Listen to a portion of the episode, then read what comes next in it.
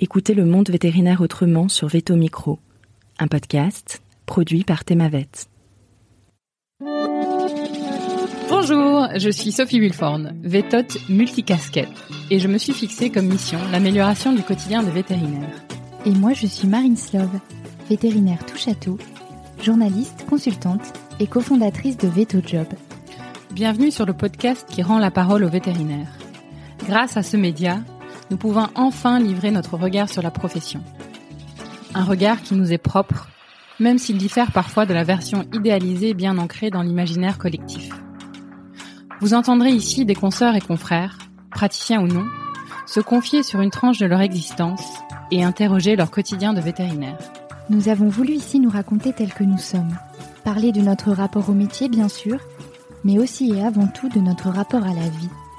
Ici, pas de tabou, pas de langue de bois et surtout pas de culpabilité. Vous êtes ici chez nous, mais surtout, vous êtes ici chez vous. Belle, écoute. Bonjour à toutes et à tous. Euh, Aujourd'hui, j'ai le plaisir d'accueillir notre toute jeune consoeur Cécile Michaud. Bonjour Cécile. Bonjour Marie. Euh, alors Cécile, tu es sortie de l'école de Nantes Oniris tout récemment, en 2021. Tu es née en 97, donc tu fais partie du tout début de cette génération Z qui fait si peur. Tu as un parcours classique, hein, c'est toi qui le dis, deux ans de prépa, cinq ans à Oniris, dont une dernière année d'approfondissement en équine. Et quand tu étais en dernière année d'école, tu as posté un message sur le groupe Facebook euh, SPQVA, qui était anonyme à l'époque, et qui concernait le mal-être des étudiants vétérinaires et qui a fait euh, pas mal de bruit, on en parlera dans cet épisode diplôme en poche et sans internat, ce qui est assez rare en équine, tu entres dans la vie active en cumulant demi-temps en équine entre le Finistère et la région nantaise. Tu feras ça six mois et finalement tu te positionnes sur la clinique à côté de Nantes où tu travailles toujours aujourd'hui. Alors, tu as pas mal de loisirs. Tu m'as envoyé une petite liste. Lecture, promenade, photo animalière, violoncelle, hein, que tu viens de débuter. Et j'ai trouvé qu'ils avaient tous un point commun. C'est qu'il s'agit d'activités calmes et contemplatives. Donc, je me doute que ça doit avoir quelque chose à voir avec ta personnalité. On en reparlera. Aujourd'hui, tu es épanouie dans ton métier et tu avais envie de partager avec nous ton expérience, euh, notamment à l'école vétérinaire. Euh, car comme tu le dis, tu as un peu plus de recul maintenant. Et tu m'as aussi dit que tu voulais partager un message positif et que le soleil s'annonçait souvent après les nuages et c'est sûrement cette dernière phrase qui m'a donné envie d'en savoir un petit peu plus sur toi. Cécile, on y va? Super. Alors, qu'est-ce qui t'a donné envie de faire des études vétérinaires? Euh, encore une fois, pas trop d'originalité, mais voilà, j'ai toujours voulu être euh, vétérinaire. Euh, bon, quand j'étais petite, il y a eu d'autres passades, mais depuis la fin de collège, c'était vétérinaire, vétérinaire, vétérinaire. Et après, euh, je pense que ce qui me plaît vraiment dans ce métier, c'est le fait que on n'a jamais deux journées identiques. On n'a pas de routine. chaque journée est complètement différente. Et c'est un métier qui est vraiment euh, stimulant intellectuellement. On a cette rigueur scientifique, euh, ces choses-là qui vraiment m'attiraient dans ce métier-là. Donc tu passes par la classe préparatoire. Oui. Et tu arrives à l'école de Nantes. Comment tu choisis l'école que tu intègres? Alors non, c'était mon premier choix. Euh, en fait, euh, géographiquement, moi je viens de Dordogne, donc j'étais près de Toulouse ou de Nantes. Et en fait, mon compagnon euh, était plutôt breton. Donc j'ai préféré mettre Nantes en premier et, c'est ce que j'ai eu. C'est un choix du cœur, on va dire. c'est important de le dire. Et comment ça se passe ces premières, ces premiers temps à l'école, l'intégration? Qu'est-ce que tu y découvres? Qu'est-ce que tu y apprends? Euh, les premières années, elles se passent euh, tranquillement. Après, euh, euh, je suis un peu entre guillemets particulière dans le sens où moi, j'ai pas fait du tout l'intégration. Ils m'ont fait peur au premier jour, donc j'ai fui l'intégration. Ah, c'est vrai, t'as as fui l'intégration? Ouais, ouais, j'ai pas du tout, du tout fait l'intégration. Est-ce que tu peux expliquer euh, ce qui s'est passé? Bah, le premier jour, je sais pas comment c'est dans les autres écoles, mais nous, ils nous, ils nous mettent tous, ils nous poussent tous dans l'amphi, le plus grand amphi dans le noir et donc on se fait marcher dessus, on a cassé ma chaussure et ensuite il crie euh, des chansons euh, paillardes pendant un certain temps et voilà. Moi j'étais pas du tout à l'aise dans ce milieu-là euh, j'étais enfin voilà confinement euh, dans le noir au milieu des gens je suis pas je suis pas agoraphobe claustrophobe mais enfin là c'était vraiment trop limite pour moi ils m'ont fait peur et après ça je suis partie et je suis pas revenue non, mais d'accord, c'est intéressant parce que finalement, ton premier, euh, enfin, tu, vois, tu fais deux ans de prépa, euh, c'est long, ça te demande beaucoup d'investissement personnel et ce premier contact avec le monde vétérinaire, en fait, euh, il est pas super agréable, en fait. Euh, non, non, clairement, pour moi, c'était un peu violent, oui. Après, le reste de la scolarité, voilà, j'ai pas été en soirée tout ça parce que c'est pas mon délire de de boire tout ça. C'était moi j'avais ma petite vie rangée avec mon homme euh, chez moi et, et j'étais pas du tout à l'aise dans dans le milieu étudiant euh, fêtard. Je, je condamne absolument pas ce qu'ils font, mais c'est juste voilà, on a chacun sa manière de s'amuser et moi ça correspondait pas du tout à à, à mes envies quoi. Est-ce que tu as eu un sentiment d'exclusion ou est-ce que c'était voilà, tu étais très bien comme ça et ça ne t'a pas posé plus de questions que ça? Euh, À la fois les deux dans le sens où bah forcément j'étais pas super intégrée non plus euh, au niveau au niveau des étudiants. La plupart en fait ils comprenaient pas pourquoi ils avaient l'impression que je les jugeais alors qu'en fait non. Mais du coup, on, on se comprenait pas et donc forcément, euh, on n'avait pas énormément d'affinités particulières. J'avais un petit groupe d'amis, j'avais mon homme chez moi et je le vivais très très bien. Hein, mais mais non, j'étais pas vraiment intégrée euh, socialement à l'école, clairement. D'accord. Et sur la partie euh, plus scolaire, est-ce que ce que tu y apprends est conforme à ce que tu attendais? Au niveau scolaire, oui. Bah alors, du coup, ça va un peu avec, mais j'étais quelqu'un de très studieuse. Et en fin de compte, je me suis rendu compte que j'ai plus travaillé en première année d'école qu'en prépa. mais euh, mais après voilà, j'ai appris un peu à. Faut dire que la, première, les premières années euh, théoriques, elles sont quand même euh, très très lourdes en termes d'apprentissage. Hein, bah oui, c'est ça. Et puis moi, j'avais dans ma tête, c'était inenvisageable de pas aller en cours ou quoi. donc j'allais à tous les cours, je travaillais chez moi. voilà, je me mettais vraiment une grosse pression parce que je voulais être une bonne vétérinaire et qu'il fallait pour moi que que j'apprenne tout tout tout. Et ça t'intéressait Toutes les matières t'intéressaient? Bah, j'ai toujours euh, réussi à m'intéresser à à peu près toutes les matières, oui, à trouver un, un intérêt. Et je, suis, très curieuse naturellement et donc euh, dès qu'on me propose d'apprendre des choses, moi je prends. et en quatrième année, pourquoi tu fais ce choix de l'équine? Est-ce que c'est quelque chose que tu envisageais depuis longtemps?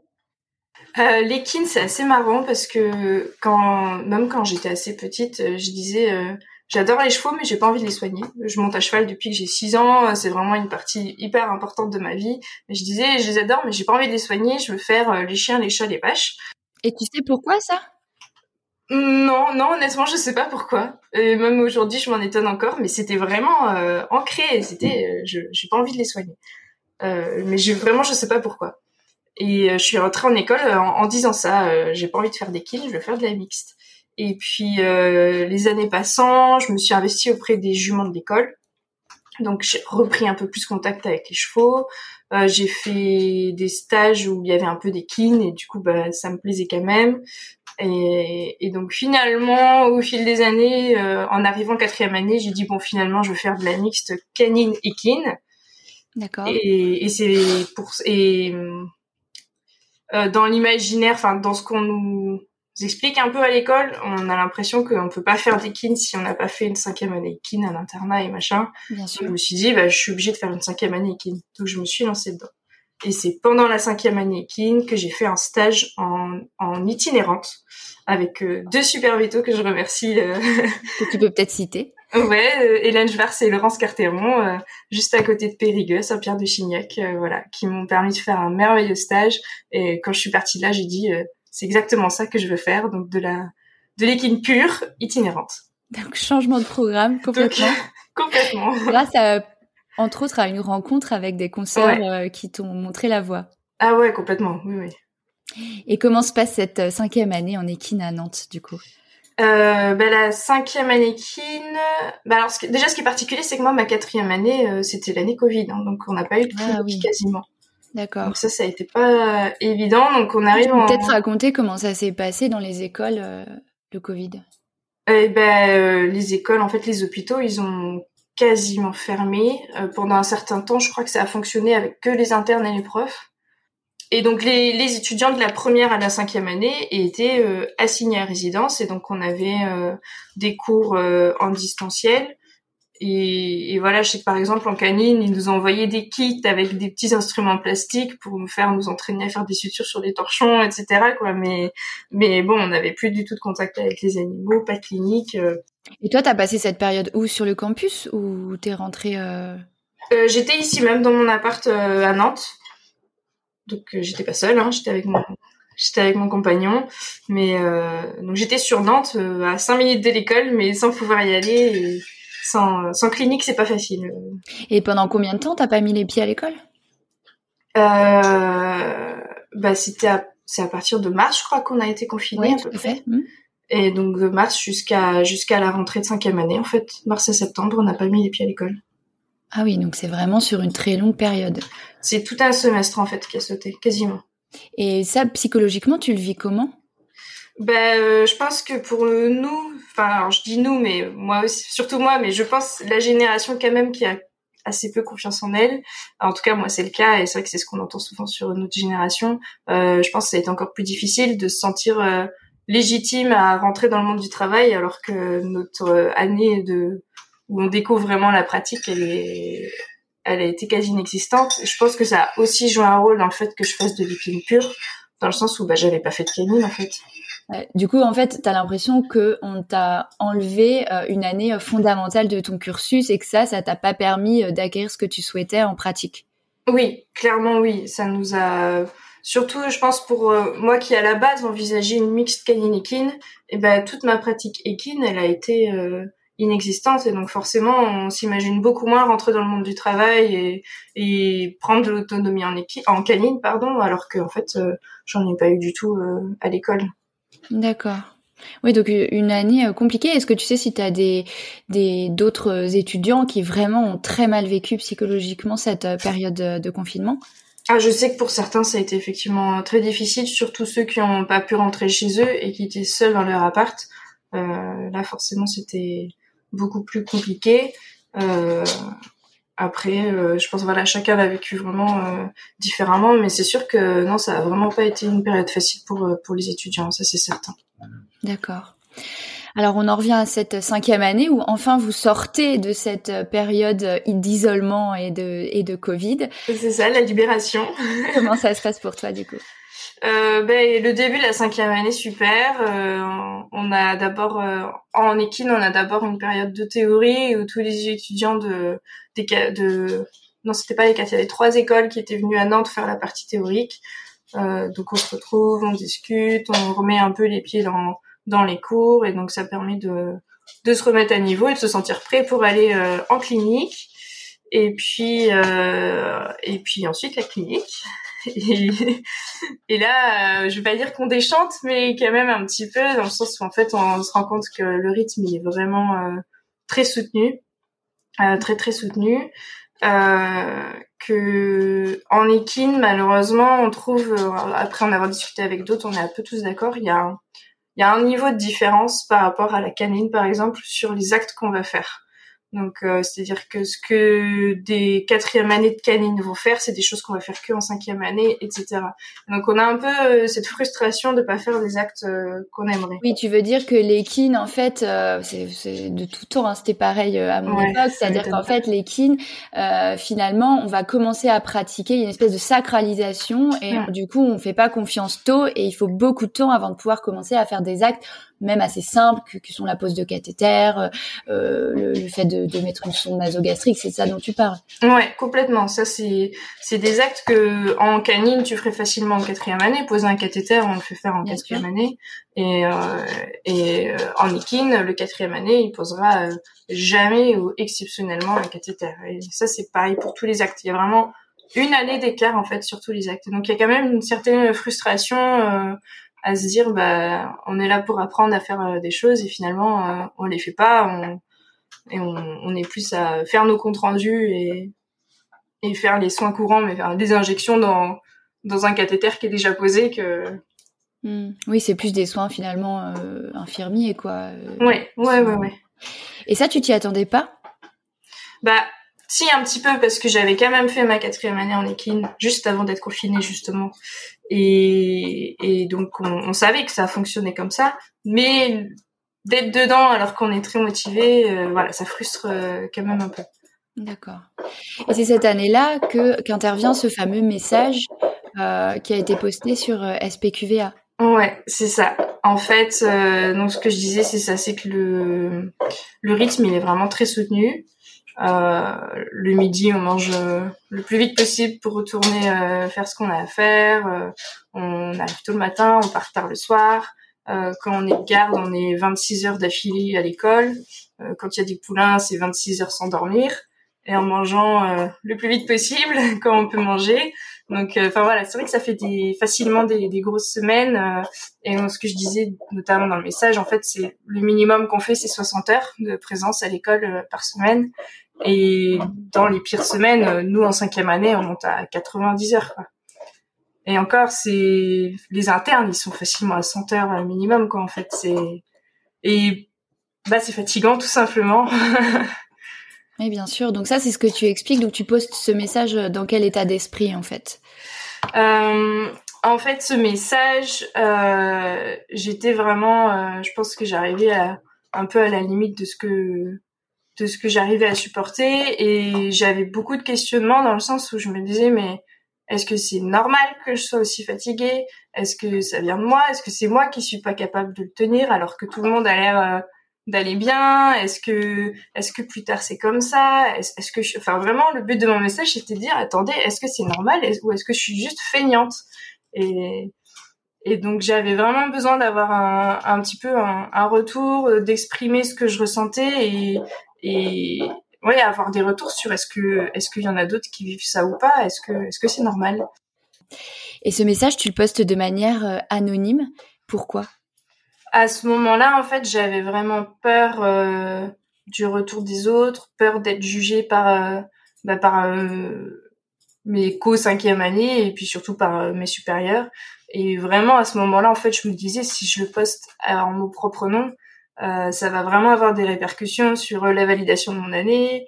Euh, plus tard, si si des futurs employeurs ont vu ce message, ils vont peut-être pas vouloir m'embaucher parce que ils vont croire, enfin, penser que je suis feignante. Enfin, j'avais vraiment vraiment peur des répercussions euh, si c'était en mon nom propre. Et qu'est-ce qui s'est passé? Quelles ont été déjà les, les, pardon, les réactions des vétérinaires sur, sur SPQVA Et ensuite, est-ce que c'est remonté dans les écoles? Euh, oui, ça a été assez impressionnant. Je m'attendais vraiment pas à ça. Et Doane non plus d'ailleurs, que je remercie d'avoir euh, posté mon message.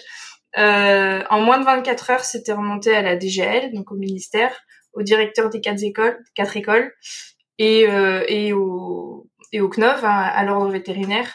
Et euh, en moins de 24 heures, on avait 500 commentaires avec euh, des témoignages d'autres étudiants de, de toutes les écoles et euh, des personnes sorties de l'école déjà qui étaient euh, hallucinées et qui qui comprenaient pas et qui disaient mais c'est pas possible, c'était pas ça qu'on a vécu. C'était assez impressionnant de voir les réponses euh, aussi vite, ouais.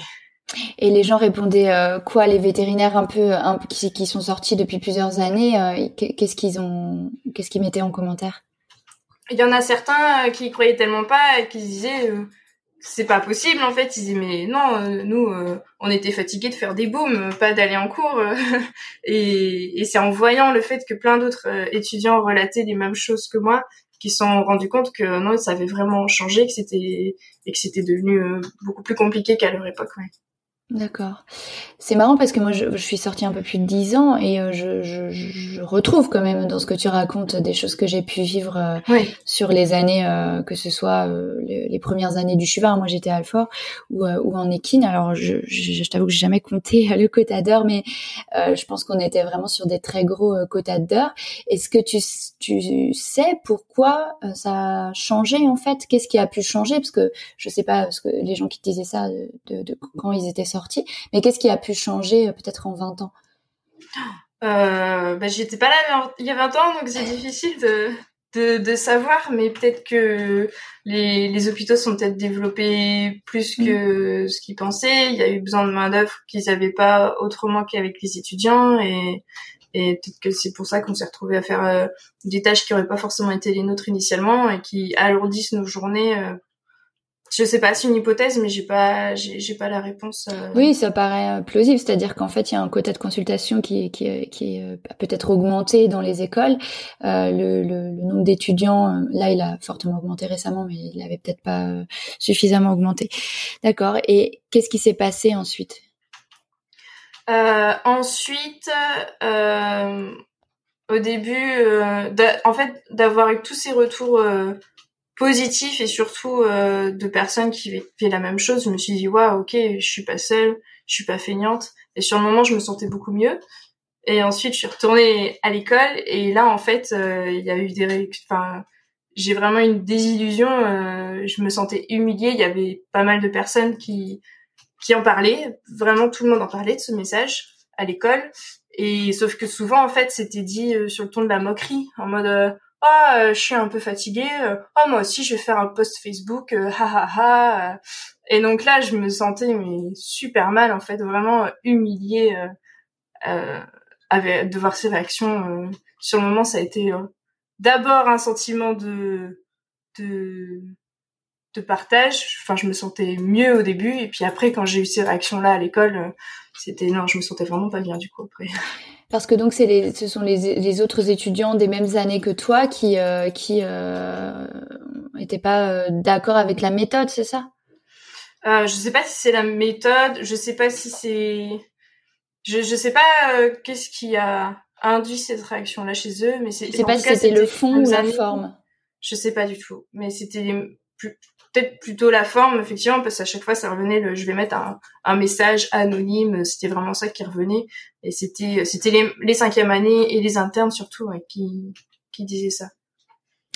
Et est-ce que tu as une idée de de ce qui fait que ça se passe comme ça qu'il y a cette espèce de de, de soutien, euh, de, de, de, reproduction de ce, ce, ce, système euh, où on travaille beaucoup et où on n'a pas trop le droit de se, de se plaindre. Est-ce que, est-ce que tu, enfin, qu'est-ce que ça dit de nous et de notre construction en, tant que vétérinaire? Est-ce que tu as une idée? Ben, je pense que malheureusement, il y a un petit peu euh, cet esprit de, moi, j'ai souffert quand j'étais à ce moment-là, donc pour pour devenir le même vétérinaire que moi, tu dois passer par les mêmes épreuves et souffrir comme moi j'ai souffert. J'ai un peu cette impression qu'il y a cette mentalité là euh, qui part euh, des profs, qui se répercute sur les internes, qui se répercute sur nous, etc. Euh, mais je saurais pas expliquer pourquoi. En tout cas, je trouve ça dommage. Mais après, ça change. Il y a quand même eu des, des, évolutions. Enfin, sur le moment, quand même, le message, il a, il a fait bouger les choses. Hein. Comme on disait, c'est remonté vite au ministère.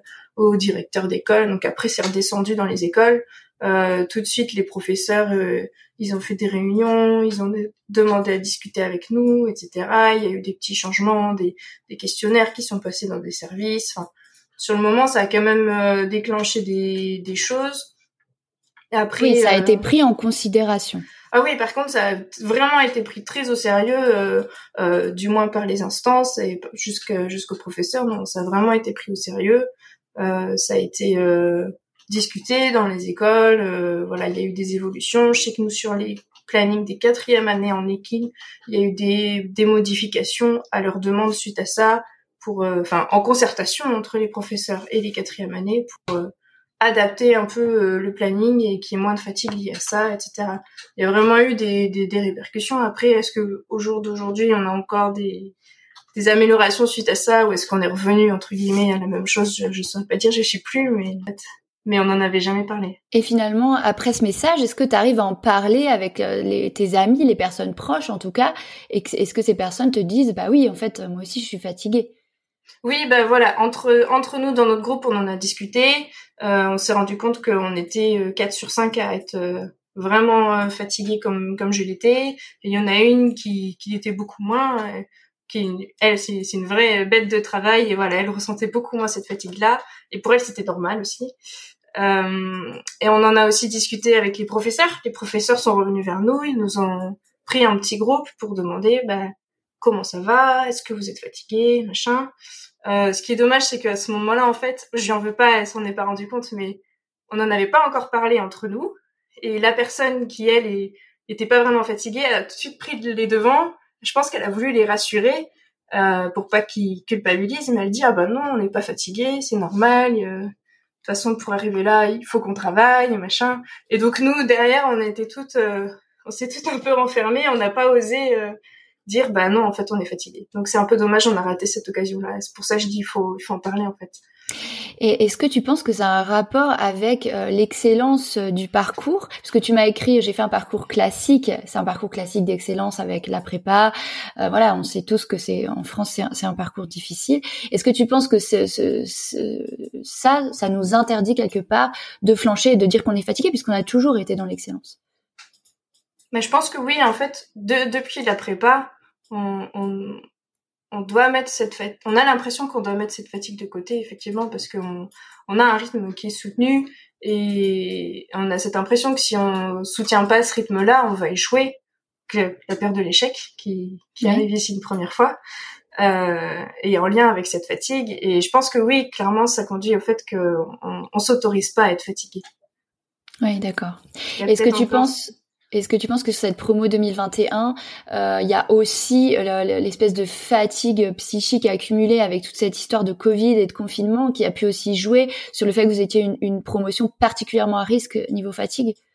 Je pense que ça a pas aidé, euh, surtout que c'est pas les mêmes types de fatigue. Euh, comme tu dis, c'est une fatigue psychologique, voire même mentale du, du Covid, euh, qui entraîne une peur de l'échec un peu plus importante du fait qu'on a l'impression de ne pas avoir été suffisamment formé, qui vient se rajouter à la fatigue physique qui est présente euh, pour tout le monde, à toute, euh, pour chaque promo. Hein. Mais c'est vrai que ça a peut-être été un facteur supplémentaire euh, de risque au niveau de cette fatigue. Ouais ma dernière année d'école, j'ai fait deux crises d'angoisse à l'école, enfin dans aux hôpitaux. C'est les deux seules crises d'angoisse que j'ai fait de ma vie. Je connaissais pas du tout ça.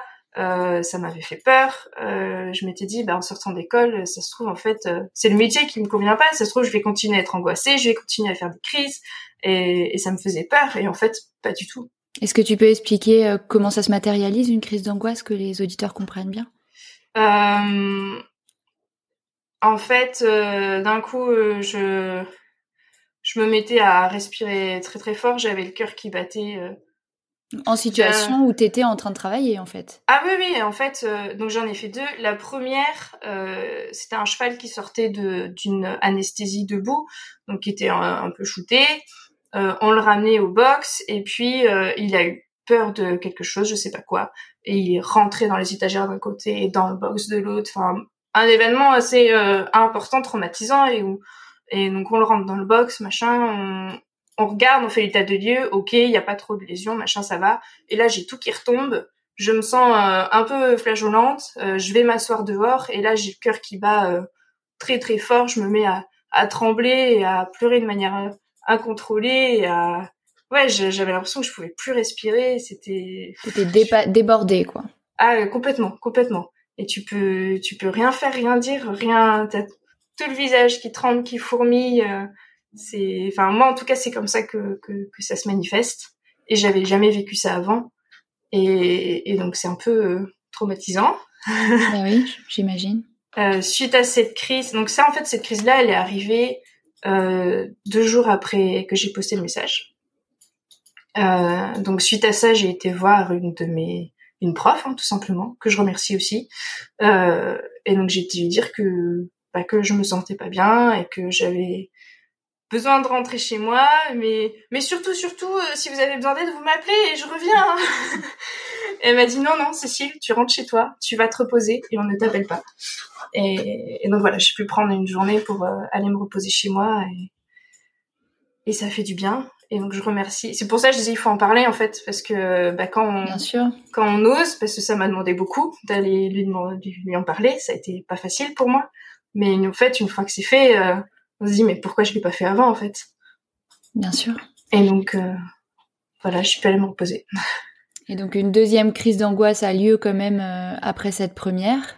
Oui, la deuxième crise d'angoisse, du coup, c'était pendant la deuxième période à l'école. Euh, c'était en pleine chirurgie, chirurgie de colique en plein milieu de la nuit. Euh, je me suis mise à avoir chaud. Euh, j'ai une des professeurs qui m'a dit euh, enfile des gants stériles et viens m'aider à tenir l'intestin, chose que waouh, je mets des gants stériles en chirurgie, mais que se passe-t-il? C'est inédit pour un cinquième année. Et donc euh, j'enfile mes gants, je tiens le bout d'intestin, elle me dit surtout tu lâches pas, c'est hyper important. Et donc là j'étais tétanisée sur mes pouces à faire parce que ça glisse tu vois est-ce que surtout ça ne lâche pas. Et puis je me suis mise à avoir super chaud machin. Je me sentais vraiment pas bien. Euh, mais je le montrais pas forcément. Et puis je, je, tenais je tenais je tenais. Et puis quand on m'a dit euh, c'est bon tu peux lâcher j'ai enlevé mes gants je suis partie dans les vestiaires. Et puis là j'ai j'ai tout lâché. Et voilà deuxième crise euh, similaire à la première qui qui est arrivée. Je saurais pas dire euh, Enfin, je, je saurais pas dire pourquoi. Je pense que c'est un trop plein en fait. C'est juste un trop plein de fatigue. Il est 4 heures du mat, tu commences à avoir chaud. Oui, j'allais te dire euh, la colique euh, ou Ouais. euh, avec la casaque plastique euh, sous les sous la, la lumière bien chaude là, Ah bah oui, euh, quand chaud, on est ouais. statique et debout avec l'odeur, euh, la bonne odeur de la chirurgie de colique. Ouais, c'est ça, et puis, en fait, c'est c'est pas ouais. facile. Et pendant que je tenais ce bout d'intestin, euh, bah, je sentais que je fatiguais, que j'avais les muscles qui tétanisaient. Dans ma tête, c'était mais t'es nul, t'es même pas fichu de tenir un bout d'intestin. euh, Qu'est-ce qu'elle va penser si tu lâches, si tu dis que ça va pas? Euh, C'était vraiment, je me tournais en boucle. T'es nul, t'es nul, t'es nul. Tu peux même pas tenir un intestin en fait. Et donc c'est pour ça j'ai j'ai tout craqué. Dès, qu'elle m'a dit c'est bon, tu peux y aller, j'ai j'ai craqué. Ils ont rien compris. Ils m'ont vu partir en courant. euh, Et donc ça, ça, la réflexion qui sort de ça, c'est te- tu, tu- ça remet en question euh, la voie que t'as prise. Tu te dis, euh, c'est ce que tu disais tout à l'heure, euh, en fait, peut-être que c'est moi qui suis pas du tout faite pour ce métier-là. Oui, oui, oui, j'avais vraiment, enfin, je me, oui, à ce moment-là, encore une fois, je me dis, euh, t'es t'es même pas capable de faire ça. Alors comment veux-tu faire plus? C'est un peu ça. D'accord. Bon, et donc tu termines cette euh, cette année euh, qui a pas été euh, facile si si je- j'entends bien. Euh, tu décides de ne pas faire d'internat. Oui. Pourquoi? Ah bah, j'en pouvais plus. non, vraiment, j'en pouvais plus. Mais je me suis dit, mais je. je C'est quelque chose que tu avais envisagé à un moment ou pas du tout? Oui, oui, et honnêtement, euh, quelques années auparavant, j'aurais été surprise de pas faire un internat parce que, comme j'ai déjà pu le dire, je suis quelqu'un de très scolaire, euh, assidu, et c'est vrai que bah, l'internat, c'est un peu dans la continuité de cette euh, voie-là euh, très scolaire. euh, euh, et c'est vrai que dans une certaine logique, j'aurais dû faire un internat. et, et donc, il y a plusieurs facteurs qui ont fait que j'en ai pas fait. D'une part, le fait d'avoir rencontré des vétérinaires équins, purs, à mon sens excellentes, euh, et qui n'avaient pas fait d'internat, et qui s'en sortaient euh, plus que merveilleusement bien, à mon sens. Et donc ça, déjà, ça a été un, un modèle pour moi, euh, et une première rencontre avec le fait que oui, on pouvait être vétérinaire sans avoir fait d'internat. On sortait un petit peu de, de ce dogme qu'on nous, nous donnait à l'école. Et puis la deuxième chose, ça a été tout simplement cette fatigue. euh, quand, quand je voyais l'état des internes et quand je voyais comment je vivais moi euh, déjà mon année, j'ai dit mais jamais je pourrais survivre à, une année comme ça. Donc euh, ça a été ces deux facteurs-là qui ont fait que je me suis dit bah je vais me lancer. D'accord. Donc finalement, t'as pas cette inquiétude de dire euh, j'arriverai jamais à faire de l'équine sans internat, parce que moi personnellement, je me suis dit euh, quand euh, j'ai- terminé l'école, pour moi c'était impossible d'aller faire de l'équine sans internat, parce que t'avais eu des, des, des on te prouvait par A plus B par des rencontres que c'était tout à fait possible. Donc tu y allais assez sereinement en fait. Euh, alors sereinement, j'irai peut-être pas jusque là, mais on m'avait montré que c'est honnêtement oui, j'aurais pas eu cette rencontre-là, euh, j'aurais jamais cru que c'était possible. Effectivement, euh, c'est vraiment ça qui a été déterminant. Alors comment tu organises ta recherche de, de ce premier poste? Mon premier poste, en fait, je cherchais un poste en équine. J'aurais pas été contre de la canine, mais je voulais au moins 50% d'équine. Le plus proche possible de Nantes. Je mets des guillemets parce que à deux heures et demie de route, c'est pas forcément très près. C'est relatif effectivement. Et euh, j'avais besoin d'un mi-temps euh, pour euh, pouvoir finir ma thèse en parallèle au départ. Et donc avec tout ça, à ce moment-là, donc j'ai été contactée par une clinique du Finistère qui voulait développer leur équine.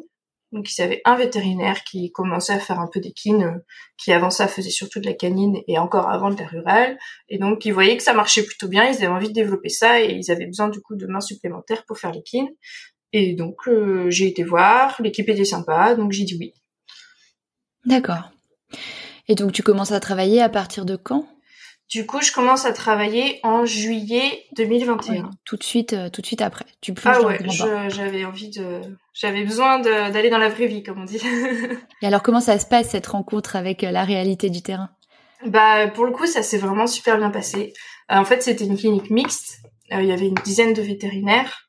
Euh, mais comme comme je disais, l'équine était vraiment en développement, en développement, et c'est une clinique euh, vraiment euh, dans un milieu rural. En fait, on- au niveau équin, on n'est pas euh, dans des chevaux de course, dans des chevaux de sport. C'était surtout une clientèle de, de loisirs et de particuliers.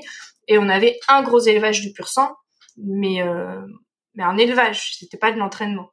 On avait une partie de la clientèle qui était quand même assez exigeante dans le sens où ils avaient des chevaux de valeur, mais la plupart de la clientèle c'était des chevaux vraiment de, de loisirs et donc en fait je trouve que pour faire ses premiers pas euh, c'était idéal. D'accord. Et est-ce que c'était euh, donc ça, ça avait l'air assez conforme à ce que tu attendais de, de, de, du, du travail en équine? Oui. T'as pas une Oui, grosse oui. surprise? Non, pour le coup non parce que euh, bah, je me retrouvais toute seule dans ma voiture, mais les, forcément les premiers jours euh, c'est compliqué. On se dit est-ce que je vais y arriver Et puis finalement on arrive sur nos premiers cas et on y arrive et on rentre à la clinique, on en discute avec euh, avec les, autres vétérinaires et on arrive aux mêmes conclusions. Et donc en fait euh, ça m'a plutôt mise en confiance dans le sens où bah en fait avec mon bagage euh, de cinquième année c'était suffisant pour euh, pour répondre à la, à la demande des clients. Et ce qui était vraiment sympa dans cette clinique, c'est bon déjà on s'entendait vraiment bien entre les taux, il y avait une vraie une vraie bonne entente et on se soutenait les uns les autres. Et ce qui était vraiment sympa, c'est que avec ce vétérinaire qui faisait l'autre partie de l'équine, en fait lui il apportait plutôt son expérience et moi je pouvais apporter euh, entre guillemets les connaissances euh, théoriques euh, vu que c'était juste juste derrière moi. Euh, c'était plus récent et donc il y avait vraiment un échange très intéressant je trouve à ce niveau-là Donc un échange un peu gagnant-gagnant euh, intergénérationnel quoi. Mais complètement. Alors que la plus, enfin moi dans mes stages avant, à chaque fois j'avais l'impression d'être un peu euh, un fardeau, de voir ce qu'on m'apportait, mais de moi rien pouvoir apporter. Et donc là je sortais d'école et j'arrivais à apporter quelque chose. Et ça c'était vraiment euh, vraiment chouette pour moi. Euh, Est-ce que tu prends ce deuxième mi-temps, puisque si j'ai bien compris, à un moment tu cumules deux mi-temps, une fois que tu as terminé euh, ta thèse Exactement. Je passe ma thèse en décembre. Euh, du coup, euh, fin fin 2021, je commence à chercher un, un autre travail pour compléter, euh, pour compléter et puis pour me rapprocher de Nantes. Et donc, effectivement, euh, je trouve là où je travaille actuellement un peu. euh, là encore une fois, on voit le, le manque de confiance en soi. Euh, donc, en fait, j'ai déposé des, des CV. Euh, j'ai fait des candidatures spontanées dans les cliniques équines du coin. Et euh, et il y a une clinique, celle où je travaille au final, où je me suis dit non mais eux, euh, c'est même pas la peine que je pose un CV. euh, j'ai pas fait d'internat, jamais ils me prendront. Et donc j'ai pas déposé de CV chez eux. Et Plutôt censure. ah mais complètement, je je me suis auto limitée en me disant j'ai pas le niveau, jamais ils me prendront. Et c'est une autre clinique qui a fait, en fait ils partageaient leur garde, je savais pas. Une autre clinique où j'avais posé un CV, ils m'ont dit désolé, nous on cherche pas. Par contre, va voir là-bas, eux ils cherchent. Donc j'ai dit bon bah si on me propose, euh, si s'ils me proposent, ils ont vu mon CV, c'est que potentiellement ça peut le faire. Donc j'y ai été et, et donc j'ai été prise. Il y a combien de kilomètres entre les deux cliniques? Parce que Ah bah euh, dans le Finistère, j'étais à 250 km de chez moi. Et, et l'autre, j'étais à 25 km de chez moi. Donc en fait, dans le Finistère, j'avais pris un second logement et je faisais, euh, au début, je faisais trois jours par semaine. Et une fois que j'ai passé ma thèse, j'allais une semaine complète là-bas et j'étais une semaine complète à Nantes.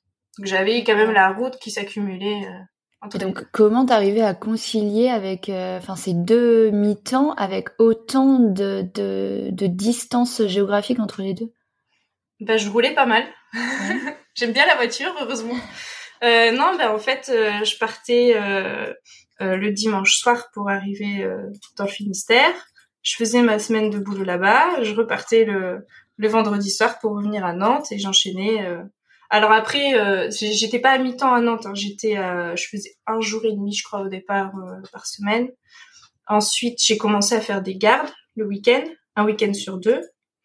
Et euh, non, un week-end par mois au départ, je crois. Oh, peu importe. Et donc, euh, quand j'étais de garde, le dimanche soir, j'allais rendre la voiture de garde euh, à Nantes. Et dans la foulée, je repartais euh, dans le Finistère. J'arrivais souvent vers minuit dans le Finistère, je dormais et puis j'attaquais le lundi matin sur ma journée de boulot. Ouais, un sacré programme quand même. Hein, quand on dit que la génération Z a pas envie de travailler, là, ça va un petit peu dans l'autre sens.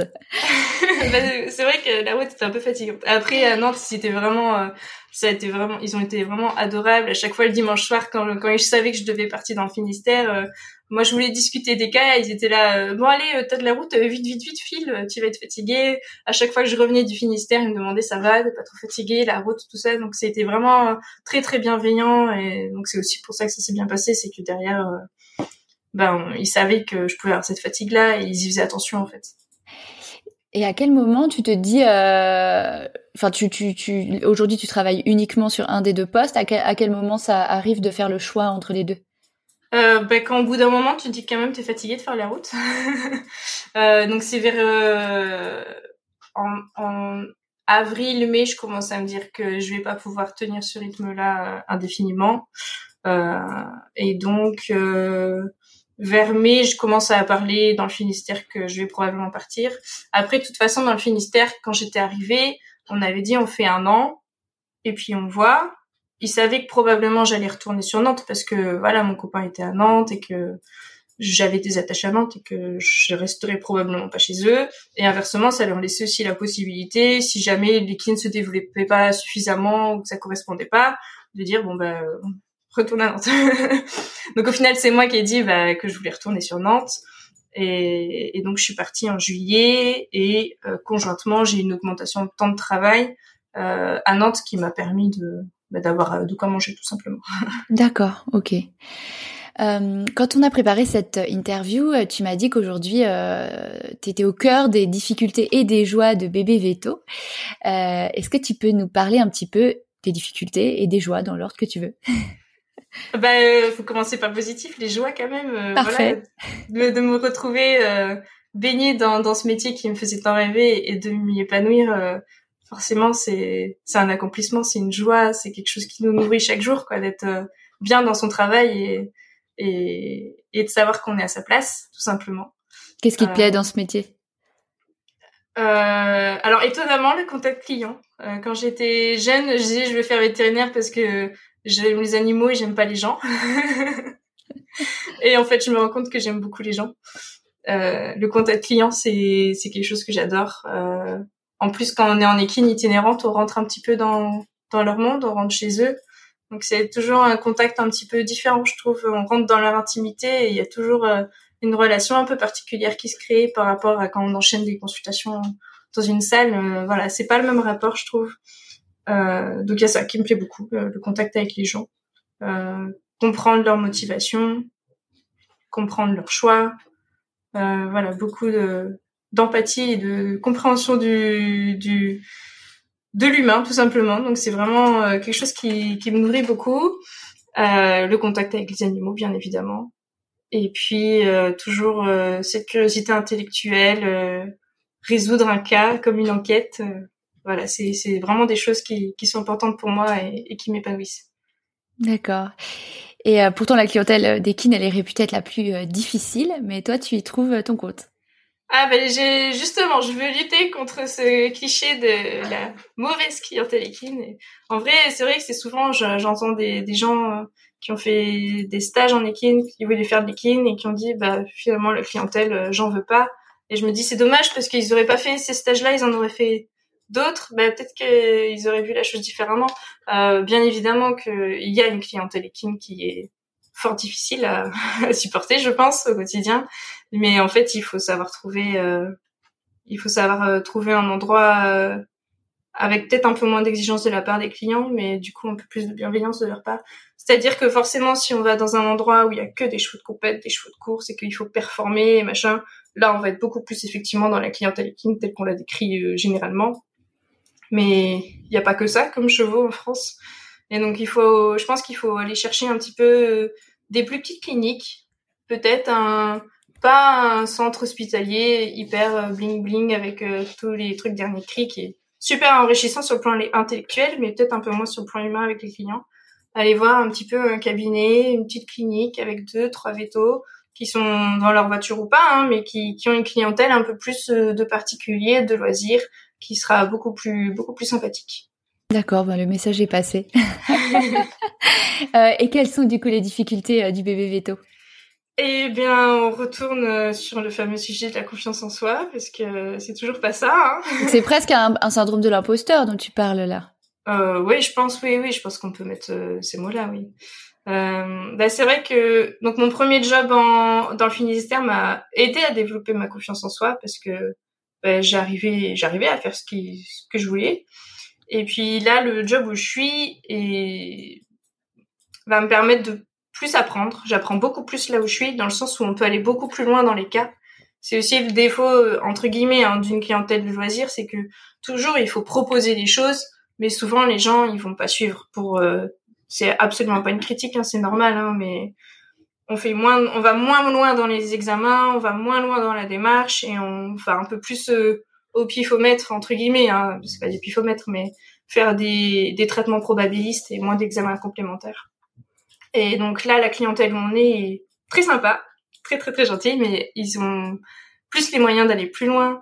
Donc on, euh, voilà, je trouve que pour moi c'est beaucoup plus formateur. Euh, par contre, bah du coup, je me sens moins capable j'ai vu que c'est des choses que j'ai pas forcément fait ou des démarches que je connais pas encore. Euh, et ben j'ai l'impression.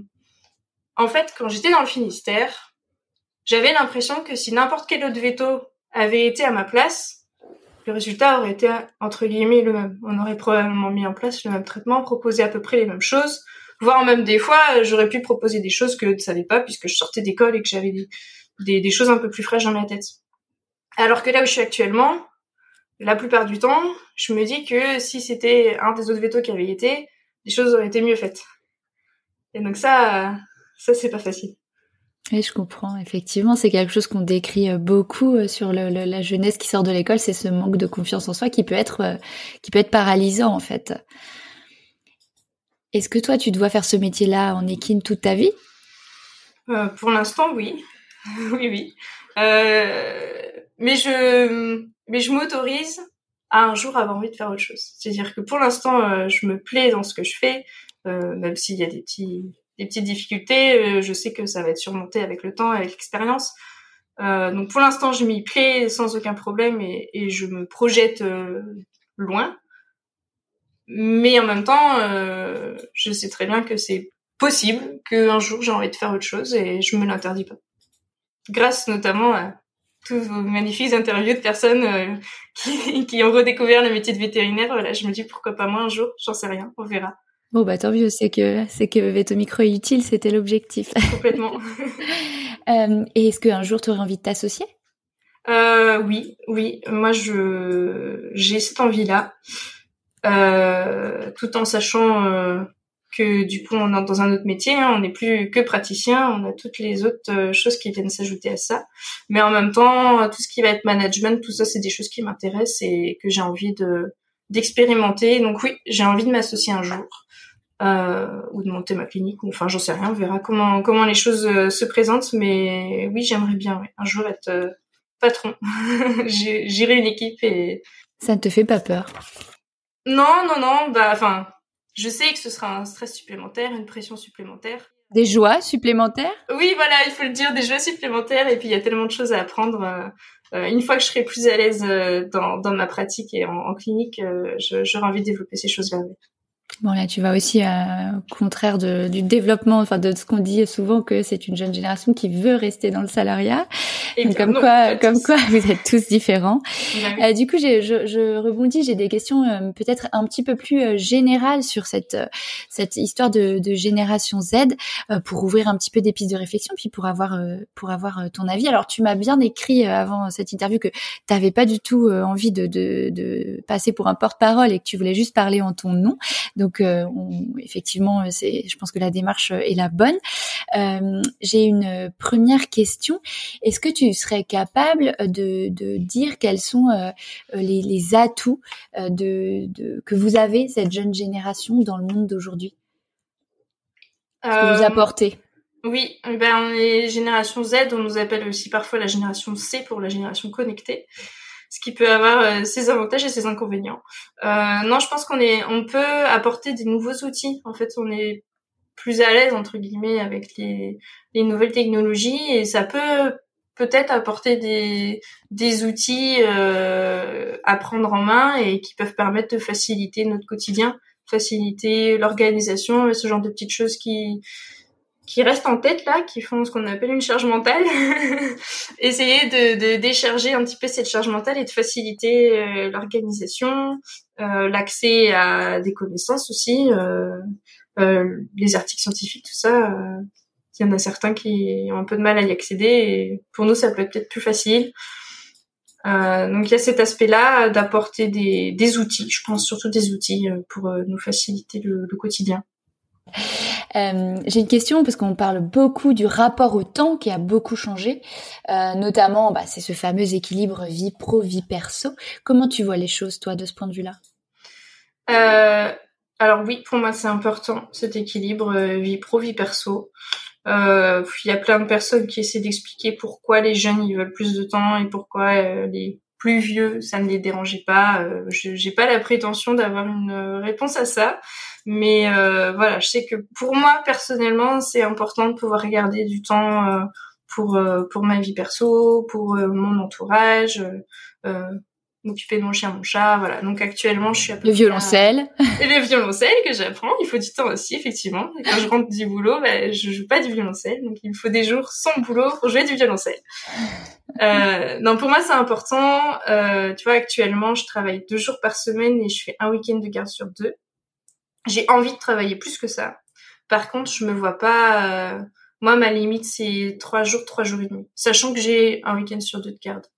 Euh, après, ça fait trop et il y a la fatigue qui s'accumule. On passe pas assez de temps avec ses proches et voilà. Moi, c'est mon équilibre tel que tel que je le vois.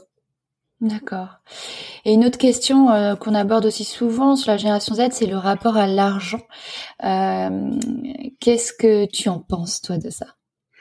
Encore une fois, ça doit individuel. Hein. Euh, c'est toujours un petit peu complexe parce que à la fois on a envie d'apprendre quel qu'en soit le prix, et à la fois on sort de 7 ans d'études euh, qui, à défaut de nous coûter grâce à papa et maman, pour ma part, j'ai pas eu à travailler pendant mes études parce que mes parents ont, pu assumer, donc j'ai cette chance et j'en suis consciente.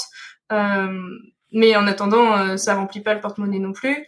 Donc voilà, quand on sort d'école, on a quand même besoin de d'entrer dans la vie active, de commencer à faire des économies pour plus tard et de manger tout simplement. Donc euh, c'est un petit peu cette dualité entre on a envie d'apprendre à n'importe quel prix et on a besoin de on a besoin de faire rentrer de l'argent tout simplement parce que les études ont été longues. Euh, donc euh, c'est compliqué. c'est compliqué. Euh, moi, j'ai pas des prétentions salariales, salariale euh, énorme. Voilà, je suis à la convention collective et, et je ne m'en plains pas spécialement euh, parce que je me sens pas légitime à demander plus en fait, tout simplement. Mais euh, mais c'est vrai que à un moment donné, il va falloir euh, va falloir que ça monte un peu quoi. Oui, je comprends. On vient de parler là de ce rapport au temps et de ce rapport à l'argent. Euh, Est-ce que tu comprends euh, les inquiétudes des vétérinaires chefs d'entreprise, donc des générations au-dessus, avec la génération Z? Euh, Est-ce que tu, voilà, tu, tu arrives à comprendre les difficultés qu'ils peuvent rencontrer face à cette génération? Ben, Je pense qu'il faut en parler tout simplement pour pour comprendre. Enfin, pour se comprendre, il faut parler. Donc, il faut pouvoir discuter de qu'est-ce qui pose problème, qu'est-ce qui les inquiète précisément, et nous pouvoir répondre de pourquoi on veut les choses comme ça. Et on ne demande pas à, ce que tout le monde adhère aux, manières de voir de tout le monde, parce que c'est normal, on a chacun nos, convictions. Mais euh, déjà, si on se comprend les uns les autres, je pense qu'on peut avancer beaucoup plus loin. Oui, donc finalement, ce que tu dis, c'est que euh, eux, ils ont parfois du mal à comprendre quelles sont euh, vos attentes, et vous, dans l'autre sens, vous avez parfois du mal à comprendre euh, pourquoi ça bloque en fait. Ah oui, bien sûr, c'est complètement bidirectionnel, hein, c'est réciproque, c'est c'est non non faut pas jeter la pierre aux autres hein, quand même. Donc finalement c'est dans le dialogue et la communication que, que, que tout le monde arrive à trouver même si on n'est pas d'accord trouver un, en, en, tout cas un terrain d'entente. Oui c'est ça. Et puis même si on n'est pas d'accord au moins euh, comprendre la vision de l'autre. Même si on n'y adhère pas je pense que si on comprend pourquoi il voit les choses comme ça et eh ben on, au moins il y a, y a ce blocage là qui est en moins quoi. Oui d'accord. Et... Euh, si c'était plus, c'était clair. Euh, j'ai des questions, euh, j'ai quelques questions qui, qui, qui reviennent souvent euh, quand j'écris ou quand je rencontre des vétos avec qui j'en discute. C'est qu'il y a des espèces de contradictions qu'on relève dans votre génération. On en a un petit peu parlé tout à l'heure. finalement, toi, tu as fait un parcours d'excellence, hein, on le disait tout à l'heure. Tu quand même passé par la classe préparatoire où on est quand même euh, dans un système de vie un peu euh, monacal. Hein, on travaille euh, énormément. La première année d'école, d'ailleurs, où tu dis que tu travaillé presque encore plus. Finalement, pour obtenir ce diplôme, on doit mettre beaucoup d'énergie. et de l'autre côté, bah, on dit oui que, que c'est une génération qui a pas forcément le goût de l'effort et qui, qui a très peur de la charge de travail du vétérinaire praticien. Et ces trucs sont complètement en contradiction puisque euh, puisque en fait vous avez travaillé énormément. Est-ce que tu peux euh, tu as quelques pistes de réflexion pour nous éclairer là-dessus? Bah, je pense que il faut euh, il faut comprendre qu'effectivement on a beaucoup donné de soi-même, que peut-être il semblerait que sur nos dernières années d'école, par rapport à il y a un certain temps, on a plus donné que que ce qui se faisait avant dans les écoles. Il semblerait en tout cas qu'on a une charge qui est plus importante, qu'en tout cas ça nous pèse plus. Euh, donc il faut comprendre que quand on sort de, de là, on a besoin, en fait, on va chercher notre équilibre. On a besoin, on se rend compte que ça c'était trop pour nous. On peut pas euh, continuer comme ça indéfiniment, et donc on va essayer de chercher notre équilibre, retrouver une vie perso un peu plus importante. Et donc euh, peut-être qu'au départ on va beaucoup moins travailler, mais il faut se dire que si on arrive à évoluer dans un environnement qui est bienveillant et qui nous laisse le temps de nous retrouver nous-mêmes, parce que au fait quand on est 100% dans l'école et 100% dans le travail, bah a l'impression d'être veto et que ça et rien d'autre en fait. Et comme le dit le fameux groupe, soyons un peu plus que veto et SV. Donc quand on sort de l'école, on a besoin de retrouver qui on est vraiment, euh, quelles sont les choses autres que veto qui nous définissent. Et donc pour ça, on a besoin d'un petit peu de temps. Et si on est dans un environnement bienveillant, on comprend ça et on nous laisse un petit peu retrouver notre marque, bah petit à petit on va trouver un équilibre dans lequel on va on va pouvoir se remettre à travailler euh, peut-être un peu plus qu'au départ. Je veux dire, on a tellement peur de trop travailler que peut-être qu'au départ on travaillera pas assez, mais ça va revenir. C'est hyper intéressant parce que je l'avais jamais vu sous cet angle-là. C'est hyper intéressant de, le dire comme ça et ça, fait sens en tout cas. Euh, J'ai une autre contradiction qui me vient, qui est assez euh, présente dans les débats aussi, c'est que finalement ces dernières années, il y a une espèce de valorisation de l'entrepreneuriat avec la culture start-up, euh, la mise en avant des personnes qui se mettent à leur compte, même la revalorisation des artisans, des filières en alternance, etc. Enfin tout ce qui va permettre d'entreprendre. Pourtant, il n'y a jamais eu autant de salariats dans la profession. Alors t'es peut-être pas le bon exemple puisque toi tu, m'as dit que tu voulais t'associer, mais pourquoi, à ton avis, les vétérinaires aujourd'hui, dans leur grande majorité les jeunes vétérinaires euh, souhaitent rester salariés? Ben, Je pense que c'est que le fait d'être salarié, ça nous permet d'être clinicien, entre guillemets. Enfin, tout simplement, de d'être que clinicien et qu'à la base, si on fait ce métier, c'est pas quand même parce qu'on veut soigner les animaux. Donc, euh, je pense que le fait d'être salarié, ça nous permet de rester dans notre rôle de clinicien et pas d'aller se farcir la tête avec euh, du management, de la compta, des choses en plus et, du stress en plus. Euh, je pense que c'est une, une des réponses en tout cas. Euh. Donc ça c'est vu en fait comme un comme un stress supplémentaire en fait. Ah oui oui enfin moi je, oui clairement pour moi c'est c'est du stress hein, d'avoir une une entreprise qu'il faut qu'elle tourne parce que le salariat on a notre salaire à la fin du mois quoi qu'il arrive alors que si enfin, quand on est quand on a notre entreprise, ben on voit les chiffres arriver et il faut être sûr qu'à la fin, on peut payer tout le monde et éventuellement se payer un petit peu. Enfin, je sais que les cliniques qui démarrent, ça peut être comme ça un peu quand même. et vous êtes formé un peu à l'école maintenant pour tout ça? Euh, Alors, euh, je, pense que on commence à être plus formé qu'avant là-dessus, effectivement. Euh, par contre, alors, il y en a qui diraient pas assez. Euh, moi, je pense que malheureusement, quand on est à l'école, on n'est pas du tout dans cet état d'esprit-là de devenir chef d'entreprise et d'avoir besoin de ces outils-là. C'est trop tôt en fait. On est, on veut d'abord être clinicien, on veut d'abord savoir soigner les animaux. Quand, quand on nous présente des choses comme ça, euh, honnêtement, on s'y intéresse pas à ce moment-là. C'est trop tôt, malheureusement. Euh, je pense que même si on a envie de le développer dans les écoles, ce sera pas, ce sera pas pris à sa juste valeur par les étudiants. Mmh, d'accord. Donc finalement, vous voyez énormément les, les le côté euh, stress euh, que, que, que, vient ajouter la, casquette du chef d'entreprise, c'est-à-dire qu'en fait, euh, il faut diversifier ses compétences, faire du management, tout ce que tu as dit, et vous avez du mal à en voir les bénéfices en fait. Oui, oui, oui, oui, clairement. À part, euh, par l'argent. oui, qui est pas un levier majeur pour votre génération. Hein. Pas forcément, oui. D'accord. Et c'est marrant parce qu'en fait, vous remettez en question euh, bah, la société, hein, comme jamais, je pense, cette remise en question euh, a été faite. Vous êtes écolo, euh, vous êtes tolérant, vous êtes féministe, euh, vous voulez changer la société en général et dans le métier de vétérinaire, bah, la manière dont on pratique le métier. et finalement, je pense que des générations avant se disent, bah oui, mais alors dans ce cas, il faut que, il faut que vous soyez décisionnaire et dans ce cas, il faut que vous soyez associé, alors que vous, finalement, parfois vous envisagez de, changer les choses autrement et de passer par d'autres chemins. Euh, est-ce que euh, ça te parle ce que je suis en train de, dire? Euh, J'y vois une, vraie contradiction, effectivement. après, je pense qu'il faut aussi nous laisser nous, faire nos petits chemins, c'est-à-dire que je pense qu'on va mettre un pied devant l'autre et pas, on va pas courir tout de suite. D'abord, on va être à l'aise dans notre métier de clinicien avant de pouvoir envisager de de s'investir. Enfin, pas tout le monde, hein, bien évidemment. Il y en a qui tout de suite s'investissent dans plein de choses, etc. Mais moi, pour moi, je sais que voilà, j'ai envie d'abord d'être clinicienne et ensuite développer d'autres compétences les unes après les autres euh, et pouvoir mm. m'investir dans d'autres choses après. Et il faut vous laisser le temps. Ouais, ouais, je pense qu'on peut. Euh, c'est effectivement euh, une phrase qui revient souvent. Il faut nous laisser un petit peu le temps. Alors il y a un autre sujet que je voulais aborder avec toi, c'est le, fort besoin de sens.